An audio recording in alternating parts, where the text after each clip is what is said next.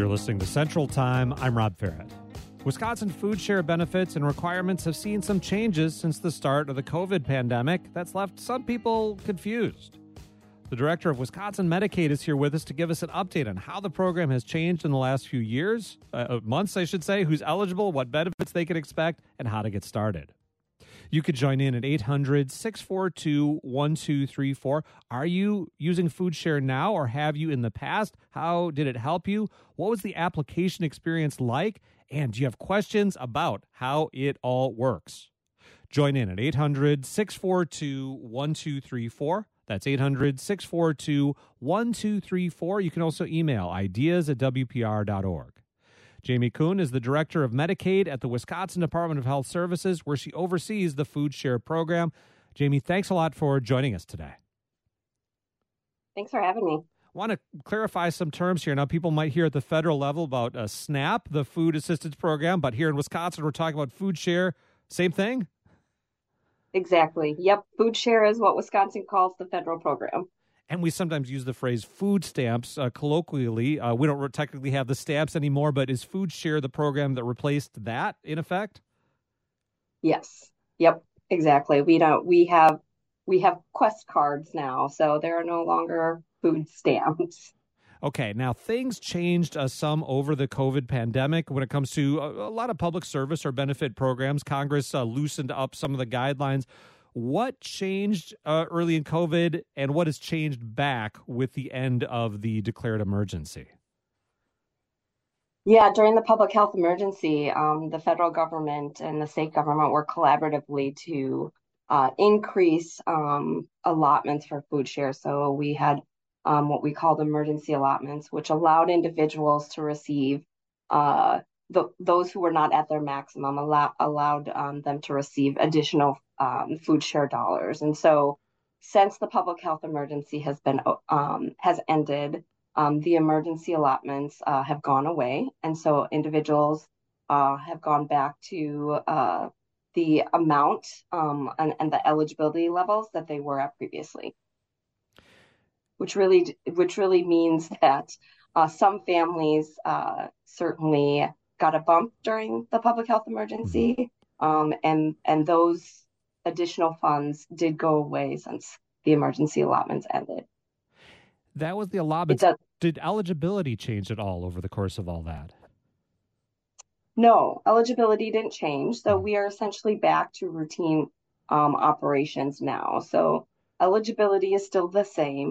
Um, it's just that individuals were able to receive more uh, per month in certain circumstances. So individuals are still that are eligible for our program. Um, it, it is still at the uh, two hundred percent. Uh, people are eligible for FoodShare if their gross income is less than two hundred percent of the federal poverty level.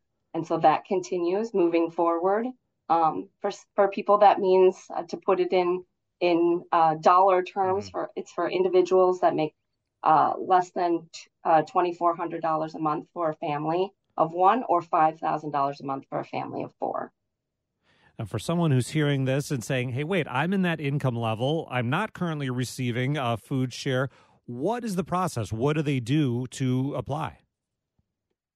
Yeah, so anyone can go online to access dot gov and check their check their whether or not they are eligible for this and other programs that fall under Medicaid. Um, you can also go into across the state. Uh, we have various what are called income maintenance offices. And you can work with folks there to see whether or not you're eligible and apply. And you can also call in.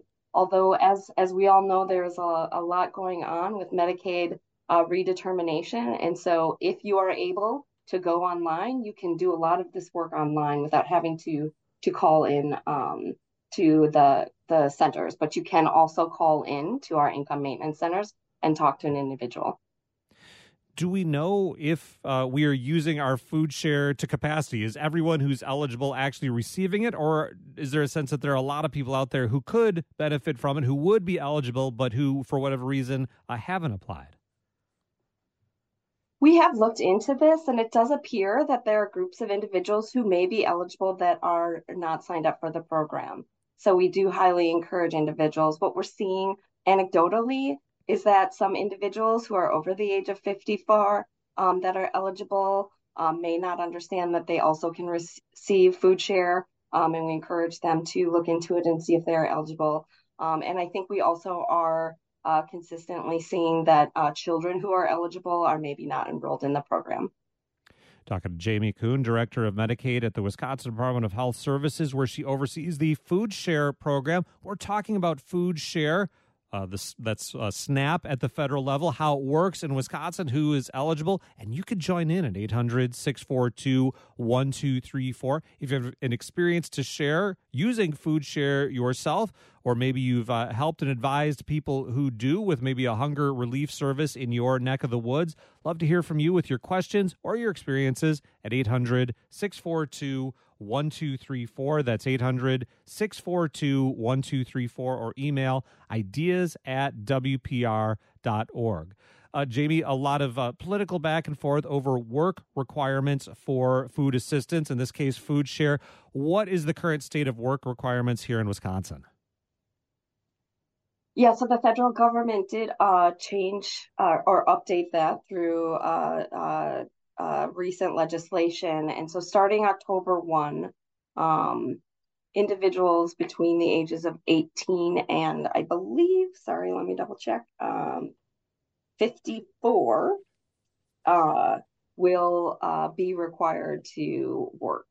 And so we work with individuals uh, as they go through that process um, to ensure that they have access to the supports that they need to, to uh, adhere to those those requirements. And then there are various exemptions for people, even in that age range. Uh, so at the younger end of it, I think if you're still in school, uh, what other kind of uh, things that might allow people to opt out of those requirements? So veterans, for example, um, and obviously individuals who may have received, um, whether it be a healthcare professional or otherwise, uh, uh, documentation um, that they are not able to work. Let's bring on a caller at eight hundred, six four two, one two three four. Barbara is with us in Grand Marsh. Barbara, hi. Hi. What did you want to tell us about, because, Barbara? Yeah, go ahead. Well, first of all, I'm I'm just a, a little bit over what I would get a month in Social Security. I also have hospital bills. I'm eighty-four years old. I get sixteen dollars a month. There are nights when I just have popcorn. sixteen dollars a month doesn't cut it. If somebody comes in from another country, they are given more money than I get. Barbara, thanks for the call. Now, can you talk a little bit, uh, Jamie, about how much money people might get in different situations uh, when they receive FoodShare? It's not going to be the same uh, for everybody. Right. Your household side, uh, size as well as your income really determines how much um, you may be able to be eligible for. Um, there are uh, maximum allotment amounts. And again, that is affected by whether or not uh, the number of people in your household um, and your income limit. But thank you for that. Thank you for calling in. And I, you know, we too uh, struggle with how to make sure that um, we are getting um, uh, the that we are we are making sure that people have access to as much as they possibly can. And if and if you do have any questions about um, your allotment, you can always work with our um, I M agencies to review that. And I wanted to ask that as a follow-up for Barbara, Jamie, if somebody says, you know, I think I probably should be eligible for more, and they want to check and make sure they're they're not getting uh, a lower amount of FoodShare than they might be eligible for, or if they're rejected for eligibility, uh, are there systems in place for them to uh, challenge that, to request a reevaluation? Yeah, absolutely. We have um, what are called hearing processes so that people can uh, appeal the decisions of our program. Um, and and then they have a process by which they can go through to contest that. Barbara, thanks again for sharing your experience. We're talking to Jamie Kuhn, Director of Medicaid at the Wisconsin Department of Health Services, about updates to FoodShare since the pandemic started, what's changed recently, and in general, what to know about the program, what you need to know if you're thinking of applying for it. Still time for you to join in at eight hundred, six four two, one two three four. Are you struggling to pay for groceries? Do you use FoodShare now, or have you in the past? Have you run into obstacles uh, in trying to apply for FoodShare? Join in with your questions, your experiences, maybe your advice for other people in the process at eight hundred, six four two, one two three four. That's eight hundred, six four two, one two three four. You can also email ideas at W P R dot org. We'll pick up the conversation coming up here on Central Time. You're listening to Central Time. I'm Rob Ferret. We continue our conversation now with Jamie Kuhn, Director of Medicaid at the Wisconsin Department of Health Services. We're talking about FoodShare here in Wisconsin. What's new, what eligible Wisconsinites should know. Still time for you to join in with your questions at eight hundred, six four two, one two three four. If you use or have used FoodShare at some point in your life, love to hear from you about the process, what it meant for you. Join in at eight hundred, six four two, one two three four. Jamie, before we go back to our callers, can you talk a little bit about what people can and can't use their FoodShare, their, their Quest cards uh, to buy? Yeah, certainly. Um, so obviously it is really focused on food. We the, the program is really geared around uh, trying to reduce hunger and ensure that we are supporting healthy outcomes. So The the focus really is on making sure that you are spending it on actual food, not uh, pet supplies, um, not any um, animal, live animals, whether it be uh, uh, uh, pets, fish pets, or otherwise, uh, vitamins, medicines, supplements. Um, and then, of course, um, any alcohol is also not allowed. And uh, do you coordinate uh, the FoodShare program with uh, hunger relief programs in different parts of the state? Yeah, absolutely. We're so grateful for all of our partners in this space. Um, we are always working with different entities, but we acknowledge um, all of the community-based organizations, whether it's food banks or food pantries around the states, that not only do they help raise awareness about the program, Um, but they also uh, are on the ground um, helping individuals with enrollment in FoodShare and uh, doing so much um, as they did during the pandemic and even more um, now to ensure that uh, hungry families have access to food. So they're a huge part of making this program successful. Let's go back to our callers. Suzanne is with us in Milwaukee. Suzanne, hi. Hi. Um, I'm calling because I'm in Milwaukee County, and I know that there is a program that functions called senior dining. And once a day, in different locations, one can get a wonderful meal. Suzanne, we don't have a very good connection, but I think I made it out. There's a senior dining program, Suzanne says, in Milwaukee that could help out people like uh, Barbara, our previous caller. Uh, and uh, that actually fits right into what we were just talking about, Jamie, local providers. I mean, if somebody is applying for FoodShare, are, is your agency able to help connect people with those things, or, or, or do they have to kind of go out and find them on their own? Uh, no, I would say that the the, the local um, organizations, as well as our income maintenance um, or, uh, consortium and, and workers, certainly have uh, work with partners and know where resources are. Uh, but obviously at the local level, um, you have a lot of uh, two one one um, access. Uh, you can call there to find out where other services are provided and where community uh, food sources are, as well as sort of your local United Way and other and other organizations on the ground. Um, they all do a great job of connecting with one another. Thanks a lot for that call and that suggestion at eight hundred, six four two, one two three four. Lance joins us now in Ashland. Lance, hi. Hi, how are you? Good. What did you want to bring up? Well, I, I brought up, I'm originally from Ohio, Cincinnati, Ohio, and I moved up here many years ago because I love it in Wisconsin. But I know a lot of people that actually get food stamps and they trade them out for cash, you know, and they trade them out uh, fifty cents on the dollar. And I was just wondering if there's any way they could tighten that up, or there would be some more security that they could stop that, because it's it's uh, especially with low income people, they just trade, they take the food stamps and trade them out for fifty cents on a dollar.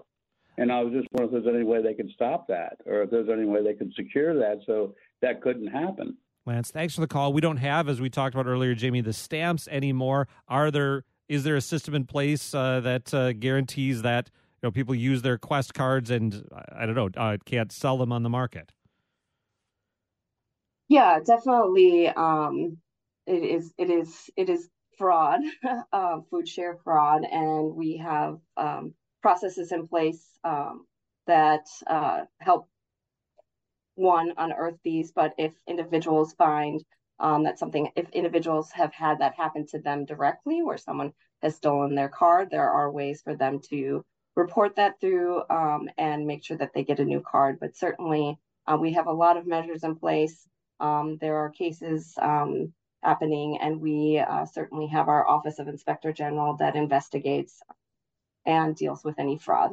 Lance, thanks. But uh, what I would say is that a majority of individuals um, are utilizing FoodShare to um, to uh, the way that, that that it is intended to be used for. Thanks for the question, Lance. Uh, Ellen joins us now in La Crosse. Ellen, hello. Hi, I'm calling in. I'm a benefits specialist uh, in my area, and I help people understand how earned income might affect the benefits they receive, like Social Security, Medicaid, and FoodShare. I definitely don't pretend to understand the whole FoodShare calculation. I understand it's kind of complicated with credits being applied, um, certain utility allowances, but I just wanted to hear a little bit more about medical expenses and how folks can report those, and it can maybe help a FoodShare payment be higher. And Ellen, uh, before we let you go, what uh, is there a particular community you work with uh, when you work with FoodShare and Medicaid? Yeah, uh, people that are working through the Division of Vocational Rehabilitation, so individuals with disabilities um, that are going to work. I counsel them on their benefits. Ellen, thanks a lot for the call. Uh, Jamie, uh, when people are filling out forms, are there uh, are, is there a consideration of, oh, you have a lot of medical bills? Well, that uh, that comes out of your income as we calculate what you get in FoodShare benefit. Yeah, and certainly thanks um, thanks to the caller for doing that work, because it is um, there are a lot of rules and regulations, and we appreciate anyone who is willing to be on the front lines for that. Um, certainly there are um, exemptions for income um, that can be uh, can help increase, to her point exactly, can help increase the amount, allotment that you are able to receive. So um, there, there are very varying degrees by which that can be applied Um, to the FoodShare program. Thanks a lot for the call, Ellen. Uh, on the amount of the allotment, we heard from Chris in Milwaukee, who wonders, what is the maximum amount, say, for a family of four? Oh, I just had, I was just looking at that, Rob. Um, let me, if, uh, for a family of four, mm-hmm. the maximum allotment is nine hundred seventy-three dollars. All right. Uh, let's go back to our calls now. Raleigh is with us in Oak Creek. Raleigh, hi. Hi. I'm not sure if this was brought up already, but uh, with FoodShare, you can buy uh, certain plants at a garden center uh, that produce food, you know, that is tomatoes, uh, peppers, uh, pumpkin, uh, even apple trees. Uh, but, you know, um, I'm thinking of the company Bonnie Plants, especially, that you find at many garden centers. Um, but, of course, you'd want to check with the retailer, you know, before you try using the FoodShare. So just thought I'd enter that into the conversation. Right. Thanks for the call, Raleigh. Interesting. So, Jamie, if if a particular uh, sales place does it, uh, FoodShare can be used for food-producing plants?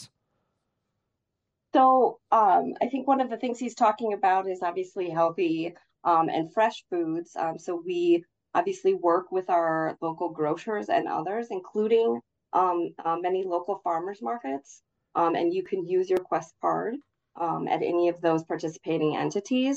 I think another thing that is really great about uh, trying to get uh, fresh food with your Quest card is there are, are several entities right now um, that allow you to order online, um, as well as get it delivered for those with mobility issues.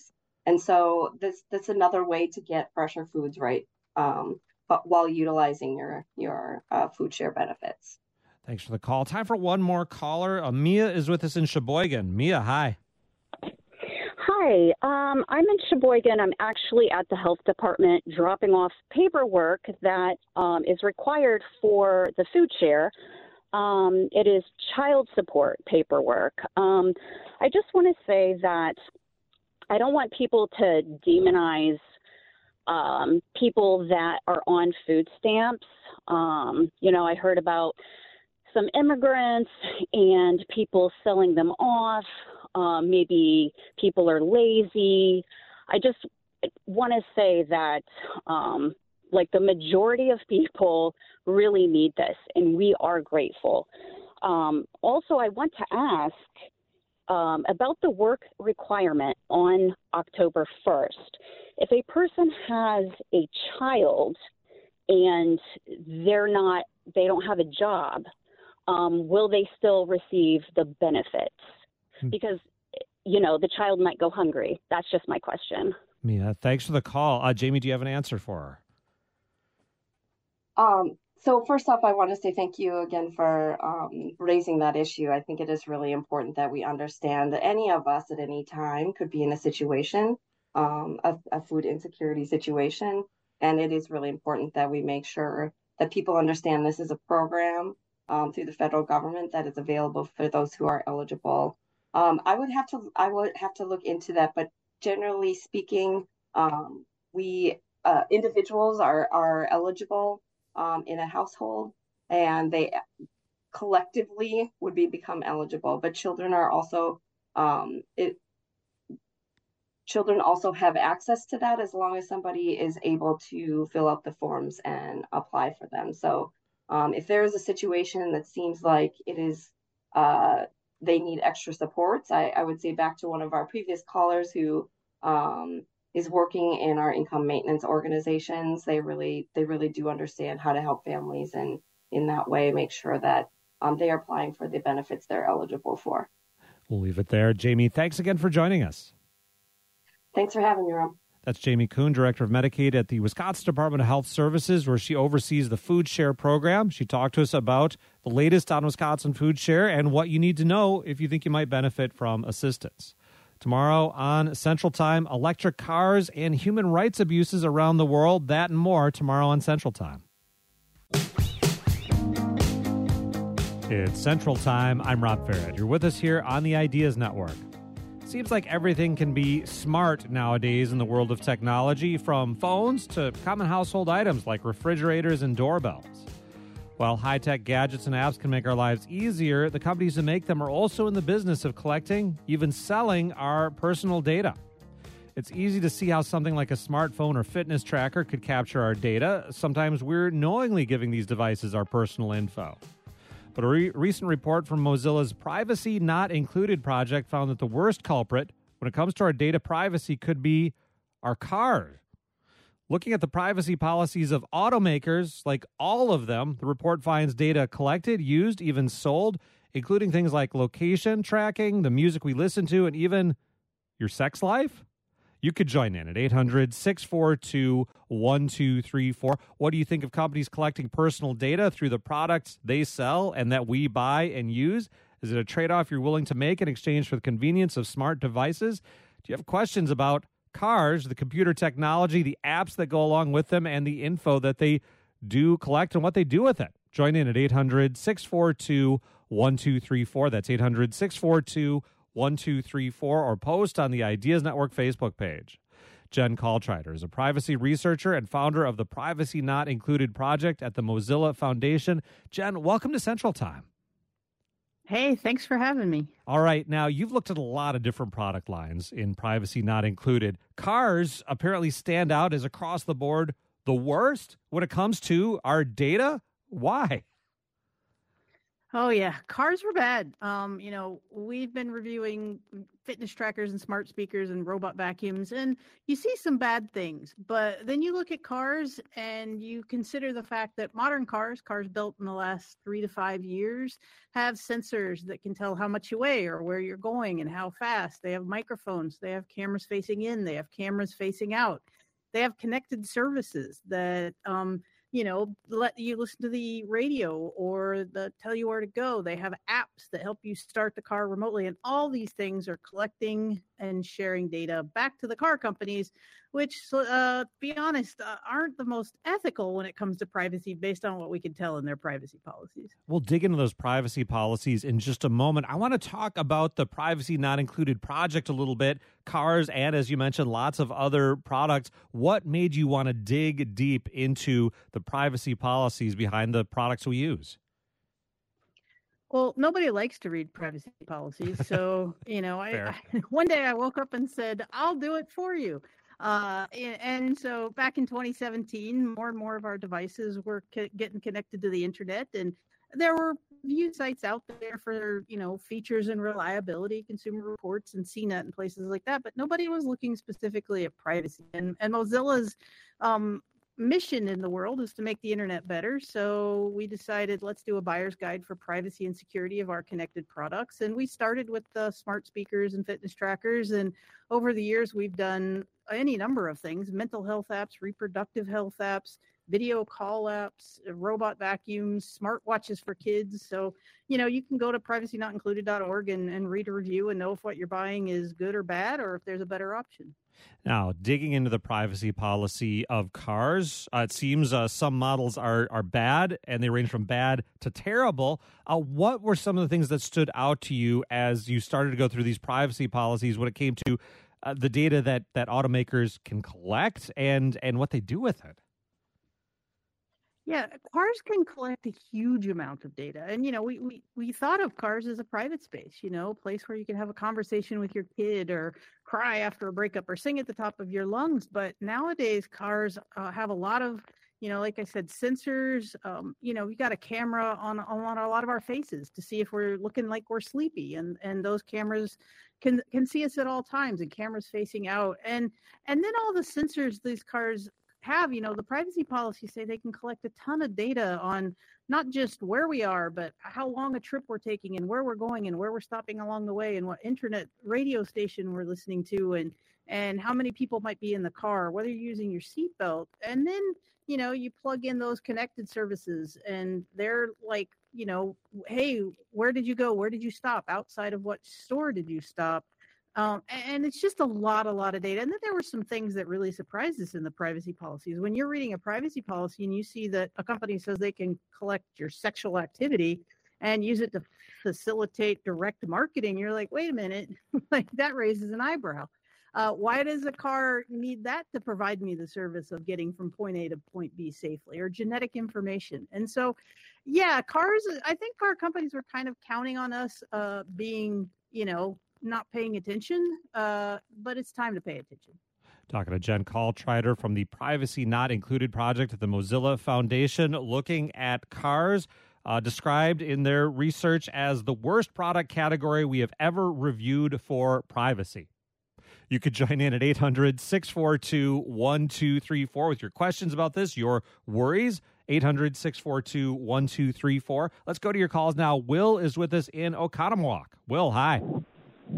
Hey there. Um, well, I, after like sixteen years of having my original car, which was a Chevy Trailblazer, and it, I don't think it had anything other than, a, than, you know, just the starter battery, um, I got a twenty twenty Subaru Ascent, and um, as as your caller's mentioning, yeah, it, it definitely does watch my face. It's got that eyesight feature. And as a teacher, um, our school district got hacked, so all my biometrics were taken. I I got told that I had the ability, if I wanted, to join in a class action lawsuit, but really there was no like recourse for me to, and you know, my fingerprints out there.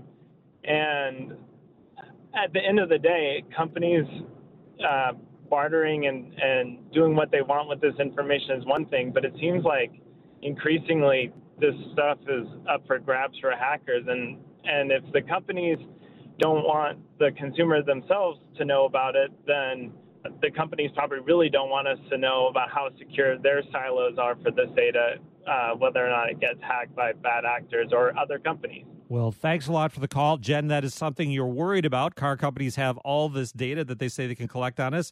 What do we know about how secure that data is in their hands? Well, interestingly, the majority, I believe the majority of the co- companies we reviewed actually did have serious security breaches or leaks in the past three years. That's something we looked at, is the known track record of companies.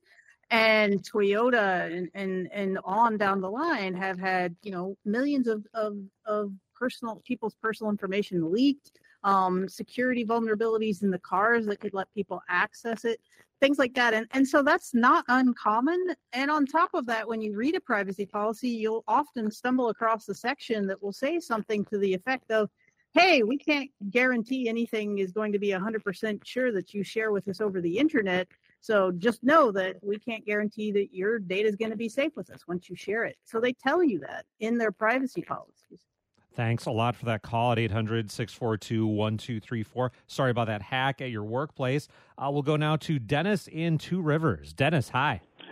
Hi. Uh, when I use software, whether I buy it or whether it's free, I end up uh, seeing now and then when I use it or when I log in, I need to agree to the privacy policy and the terms and conditions. So if I buy a car or some other product, that a physical product, am I going to end up agreeing to new versions of their policy, policies and terms and conditions just to keep using the products? Dennis, thanks a lot for the call. Jen, that's something you looked at, uh, consent when we purchase the car and uh, as we use it.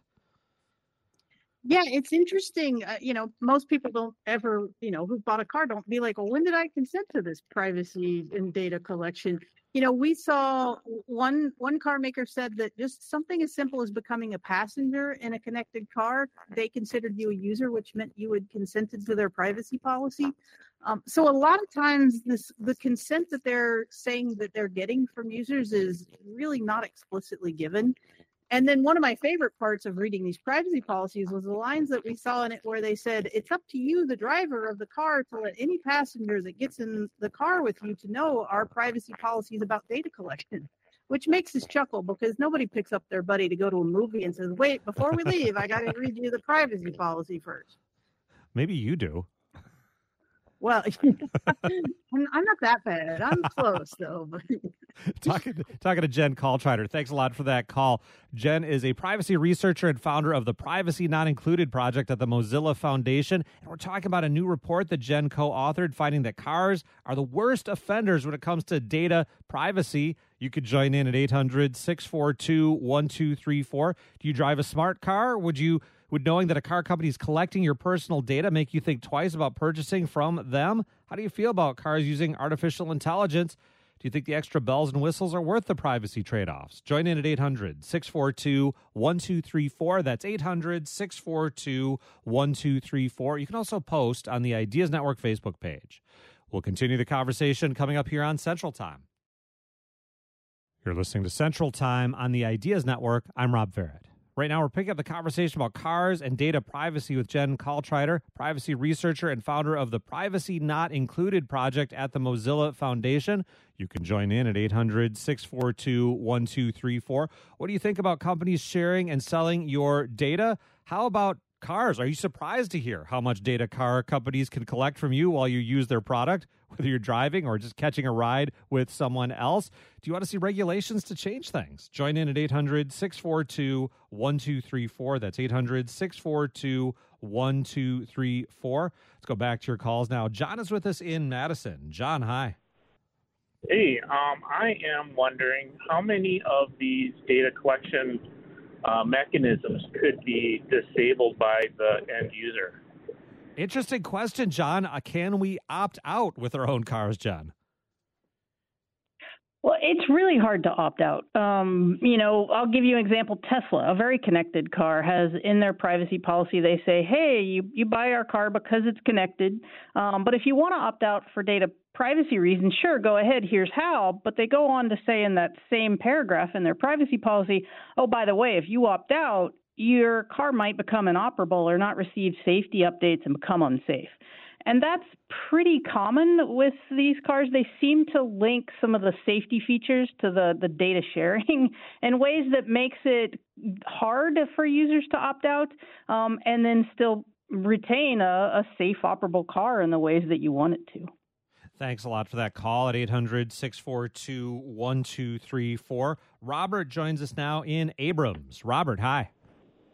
Hey there. I uh, just wanted to make a quick uh, observation. It feels as though we've enabled a society with these uh, legal agreements where we've created uh, a disproportionate power aggregating to those who actually uh, have all of this data. It's almost like the a relationship of the one-way mirror where they have knowledge and insight into us, but we don't even know who they are. Um, I think it's a pretty uh, dystopian view of something as simple as transporting ourselves and our families to and from our places of business, school. Uh, it's a really distor- a bad distortion for society, in my opinion. Robert, thanks a lot for the call. Jen, you've spent a lot of time researching and thinking about this. Do you feel that uh, almost dystopian uh, feeling about this data collection that Robert has? Oh, gosh, absolutely. And I've been doing this since twenty seventeen. So I've just seen it get worse and worse year after year. And every year I'm like, oh, my gosh, this is horrible. And then the next year it gets worse. And one of the problems is that the United States doesn't have a federal privacy law. You know, the European Union has G D P R, which protects them, gives gives users the right for things like to access and delete their data, which we don't have across the board here in the United States. So I think it's past time for us to have a federal privacy law. I think, you know, car companies aren't going to change on their own. And so, you know, people should be getting mad and contacting their elected officials and saying, hey, let's let's fix this, because it is getting more and more dystopian. Thanks for the call, Robert. Jen, with a lot of products, we might say, well, company A, I don't like what they're doing here. I'll go buy from company B. Uh, there is no company B, according to your report. They're all pretty bad, right? There's no, like, hero of the story here. Yeah, there there is no hero. Hero. All twenty-five of the car brands we reviewed earned our Privacy Not Included warning label, which is a first. Um, you know, we have standards, but we don't think our standards are so strict that companies shouldn't be able to meet them. And so, yeah, they're all bad. And, and, it, and it's hard when you want to tell people, here's some things that we think you can do to actually legitimately protect your privacy with cars.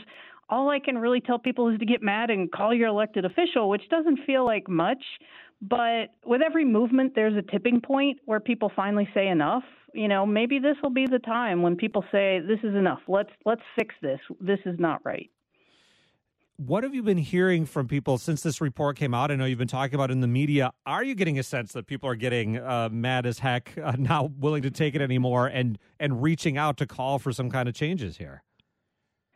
Yeah, you know, I've been really pleasantly surprised by the response that we've gotten to this research as we were doing it. Um, the three of us, the, the three researchers that I work with, we were all like, holy cow, this is so bad. I can't believe how bad it is. And how come nobody's talking about it? And we're like, oh, it's it's our responsibility to get people talking about it. And this is step one. You know, I get asked questions a lot about, well, how are they collecting it? And things that I can't answer because, you know, we couldn't dig into the technical side. So there's so much more to look into. And, and I've talk to people that are like, hey, I'm an engineer. I'm going to look into this more deeply. Um, you know, I've had media outlet, outlets contact and, and be like, we're going to do a deeper dive on this. And so that's exactly what we're hoping to see, that this is step one. Um, and people are starting to not just be aware, but to care. Um, and and again, you know, car companies don't have a, a long history of ethical behavior. You know, I'm old enough to remember the Ford Pinto. And so, you know, this is, you know, it, it took a lot of time to make changes on things like, you know, seatbelts in cars. And so it might take some time on this. But, you know, the ball is rolling, and I'm really happy to see you all um, paying attention and, and talking about it. Jen, we'll leave it there. Thanks so much for joining us today. Yes, thanks so much for having me. Been talking to Jen Caltrider, privacy researcher and founder of the Privacy Not Included project at the Mozilla Foundation. We've been talking about her recent report showing that cars are the worst product category for privacy and what consumers can do to protect their personal data in a sea of smart products. You can check out that report. We're going to get a link up at W P R dot org slash central time. If you have concerns, if you've encountered things like this yourself, if you work in the automotive industry, love to hear your perspective. Still time. You can head over to the Ideas Network Facebook page or email ideas at W P R dot org.